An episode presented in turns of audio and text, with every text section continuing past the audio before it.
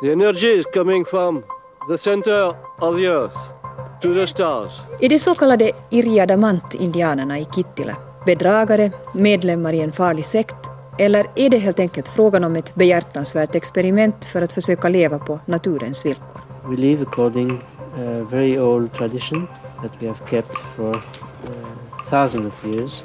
Men jag var helt ensam där och så började de sån här trummande, vet du, där i det här lägret.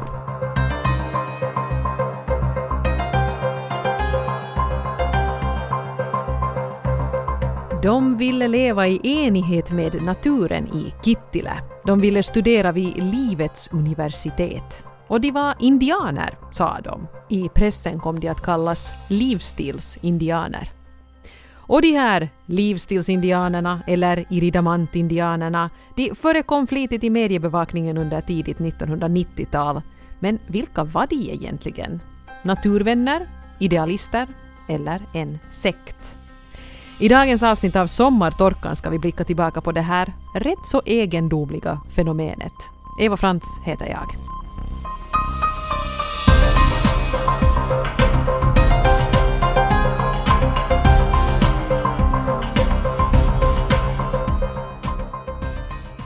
Men här är det ändå skäl att börja med en liten språklig precisering, för begreppet indian är ju verkligen problematiskt, i synnerhet om man lite sådär slentrianmässigt använder det för att benämna ursprungsbefolkningen i Nord och Sydamerika.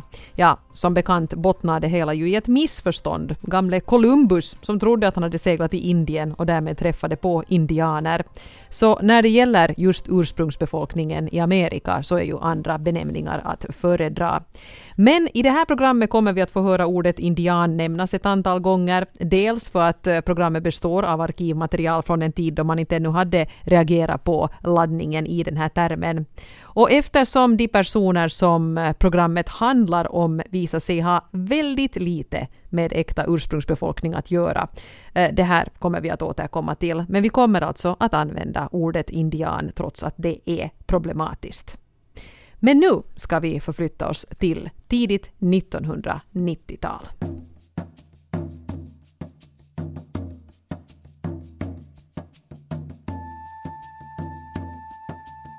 Att leva ute i skogen, helt på naturens villkor, som våra förfäder gjorde för länge, länge sedan. Det låter tufft, men visst låter det också lite romantiskt. Och kanske var det just därför som man i massmedia till en början var rätt positivt inställd när en grupp indianer, hör och häpna, plötsligt meddelade att de ville slå sig ner i Kittilä. Ja, det lät lika osannolikt då som nu, men de här indianerna hade redan hållit till i Sverige ett tag och professorn och riksdagsledamoten Erkki Pulliainen var den som föreslog att lägret skulle förflytta sig över gränsen till Finland och där fortsätta undersöka hur det egentligen fungerar att leva i naturen på 1990-talet. Det skulle vara ett stort forskningsprojekt. Går det att leva i symbios med naturen, vara självförsörjande och så vidare? Tanken var att indiangänget skulle hålla till i Uleåborgstrakten i sju år. I de första inslagen som görs och de första artiklarna som skrivs är faktiskt pressen rätt välvilligt inställd. Till exempel när magasinet Ajankohtainen Kakkonen skickar en reporter till lägret i Uleåborg i september 1991. Då får indianerna besvara frågor som hur förhåller du dig till begreppet tid? Och programledaren konstaterar att vi jäktade nutidsmänniskor kan lära oss ett och annat av dem som är beredda att leva i skogen på gammaldags vis. Oululaisia kummastuttaneet intiaanit tutkivat ja hoitavat Sangijoen luonnonsuojelualueella metsää. Samalla Helsingin yliopisto tutkii, miten Kanadan intiaanin metsänhoitoopit tehoavat Suomessa. On siinä taas meille autoihin, televisioon ja keskuslämmitykseen tottuneille ihmettelemistä, kun kansainväliset tutkijat ovat täydellisesti luopuneet tästä kulutusyhteiskunnan hullun myllystä. Mi'kmaq-indianer från Kanada. Det var många som köpte den motiveringen till en början i alla fall. Men tiden gick och forskningsprojektet verkar inte gå speciellt bra. Och Erkki Puljainen, han som hade bjudit in indianerna till Finland, han tog småningom avstånd från hela projektet. Gruppen indianer förflyttar sig till Kittilä och eh, 1992 då är pressen fortfarande, mm, om inte direkt positivt inställd, i alla fall rätt så neutral till det hela. Som i Hufvudstadsbladet den 19 oktober 1992 där Jarl Sundqvist beskriver hur lägerinvånarna ser ut. Då läser jag så här. De flesta klär sig i enlighet den bild av indianer man har. Modet i lägret är inte långt ifrån 60-talets hippietrender. Gummistövlar, slidknivar, hårband, amuletter och granna halsband bärs tillsammans med arbetskläderna. Lägermedlemmarna bär ponchon i flera lager, men under de naturfärgade tygerna skymtar vadderade täckjackor. I samma tidning försöker man också förklara det iridamantindianerna själva ser som sitt ursprung. De säger sig härstamma från Nordamerika och Kanada och tillhöra indianstammen algonquian. Svårt förföljda ska de ha flytt till Europa och här då återuppväckt sina gamla traditioner. Det låter behjärtansvärt och viktigt det här. Men någonting är det som inte stämmer. Ta indianhövdingen till exempel, Apjolne, en topphemlig person som aldrig uttalar sig i media. Rykten florerar om att han har ett hypnotiskt och manipulativt sätt. Till och med barnpornografi-anklagelser nämns. Är han egentligen en sektledare? Apjolne säger sig tillhöra Mi'kmaq-indianerna från Nova Scotia, men vad säger Mi'kmaq-indianerna själva om det som försiggår i Kittilä? Jo, i Hufvudstadsbladet den 2 mars 1993 kan man faktiskt ta del av Mi'kmaq-indianernas högsta hövding Alexander Dennis åsikt i frågan. Han har skrivit ner det här i ett brev till Svenska miljöpartiets informationschef Elisabeth Tydell Jansson. Och här har vi ord och inga visor. Så här skriver alltså hövding Alexander Denny Genom århundraden har vi förlorat mycket åt europeiska immigranter, men det här är första gången man på ett hänsynslöst sätt har lagt beslag på hela vår identitet. Det är en chock att höra hur våra vackra traditioner används för främmande syften. Den här berättelsen kommer att ta sig några vändningar här ännu. Det kommer att handla om hjärntvätt, om kusligt trummande mitt i natten, om skogsskövling och om en grupp oroade franska föräldrar. När år 1992 börjar närma sig 1993 märker man en klar skillnad i rapporteringen om livsstilsindianerna. Man är helt tydligt mera kritisk till det hela och när man använder benämningen indian i artiklar då lägger man citationstecken runt omkring. Så här formulerar programledaren Annika Nyberg frågeställningen i TV-programmet OBS den 19 mars 1993. Är de så kallade Irjadamant-indianerna i Kittila bedragare, medlemmar i en farlig sekt eller är det helt enkelt frågan om ett behjärtansvärt experiment för att försöka leva på naturens villkor? Det är över två år sedan de så kallade Mikmak eller Iriadamant-indianerna kom till Finland för att grunda Livets universitet, ett tvärvetenskapligt forskningsprojekt i samarbete med Helsingfors universitet. Sedan dess har allt fler börjat betvivla samfundets verksamhet, framförallt på grund av de uppgifter om ledarens tvivelaktiga bakgrund som har kommit ut i offentligheten. Ledaren som i Finland går under namnet Apjoilne misstänks för bland annat förfalskning och enligt en belgisk journalist skulle han ha varit inblandad i vapenförsäljning och barnpornografi. Dessutom har nu en grupp fransmän kommit ut med uppgifter om att det egentligen är en fråga om en sekt vars medlemmar är hjärntvättade. Där hörde vi Minna Knus. Åsa Todén är en av journalisterna som faktiskt försöker resa upp till lägret för att få sig en pratstund med indianerna själva. För det första så fick jag nog inte riktigt se förstås det där lägret. Men det var, det var alltså mitt i vintern jag åkte dit. Och sådär som riktig lappländsk vinter så var det ju vet du, en meter snö där i skogarna. Och direkt när jag kom, jag kom med en taxi från, från flygfältet så stod det en indian där utanför. Alltså det, var, det här lägret hade de utanför en sån här stugby. Men en, en tom stugby. Där det fanns ingen verksamhet i den här stugbyn. Alla stugor var tomma. Men där på vägen stod då en, en indian och hälsade på mig och sa genast att, att jag får inte komma till deras läger och jag får inte tala med någon. Eh, jaha, jaha tänkte jag. Taxichauffören lämnade mig där ute då i ödemarken i den där övergivna stugbyn där jag dessutom skulle sova över natten i en stuga. Och det där, jag var ju lite sådär olycklig då att jag vad, vad ska jag göra nu då? Men så tänkte jag att jag, vet du att jag är ju här på jobbet, nu måste jag gå och leta efter dem ändå. Så jag pulsade nu iväg dit ut i skogen och började leta efter det där lägret.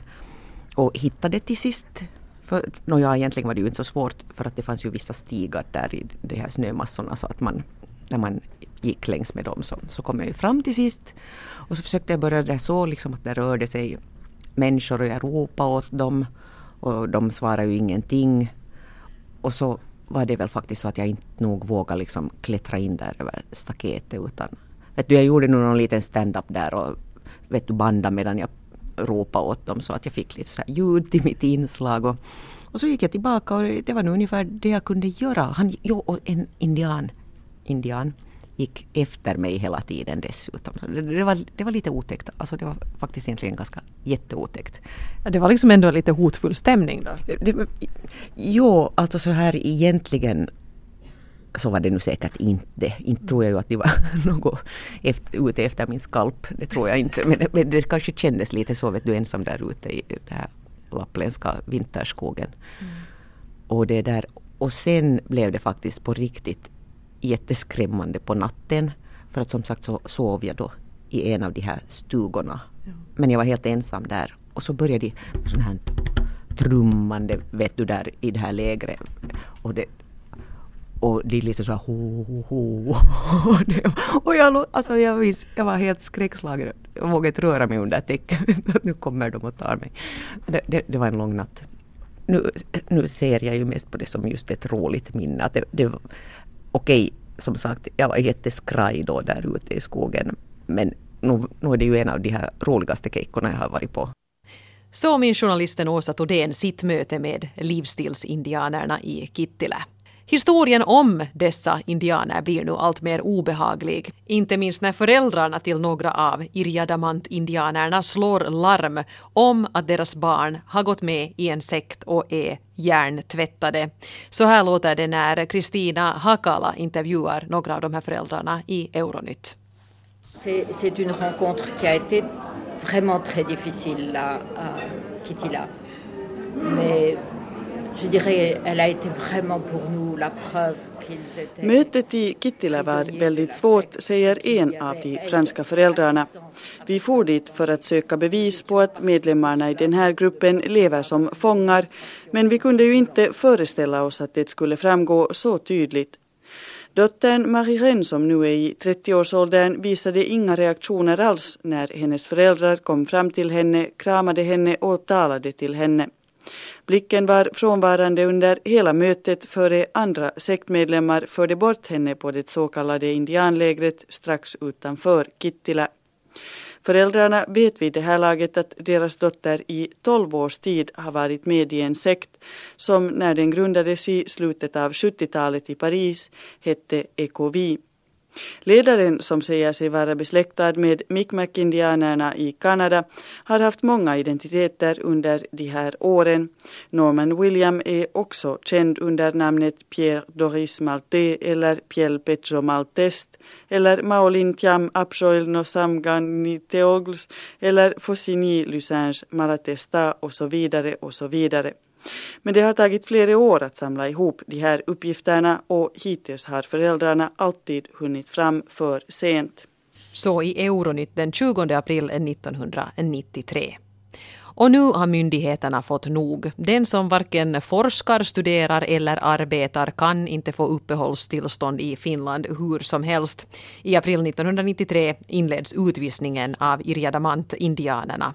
Det här går inte i en handvändning. Beslut överklagas, indianerna smiter från lägret, de befinner sig på okända platser när polisen dyker upp. En del meddelar att de ska söka asyl och bo kvar hos vänligt sinnade finländare. Det blir en riktig soppa. Och i augusti 1993 då rapporterar programmet Kotimaan katsaus från platsen där Kittilä-lägret tidigare var beläget där man nu har ett hårt jobb med att städa upp efter de så kallade indianerna. Man gör flera bedrövliga upptäckter. Luontoon mukautuvasta elämäntyylistä ei Kittilän leirillä muutenkaan voi puhua. Kuivasta kangasmetsästä on kaadettu satoja keskenkasvuisia männynronkoja, joita on pinoissa eri puolilla leirialuetta. Näytöksissään irjadamantit esittelevät, kuinka puut kaadetaan hellevaroon juurineen, jotta niiden henki ei häiriinny. Kulissien takana ovat kuitenkin käytössä aivan toiset välineet. Tuossa juuri on yhdellä pojalla käsissä niin tämmöinen sahan terä, Ja näitä on varmaan 30 löyty suoraan kaupan pakkauksissa olevia sahanteriä. Sitten täällä on päällystetty muovikanistereita, ämpäreitä, pahvinoilla kaarnoilla, kankailla, pilteillä. Ja ne sanovat, että he elää luonnonmukaisesti. Ja, det visar sig att lägerinvånarna de har fällt tallar och skövlat skog på ganska vårdslösa sätt.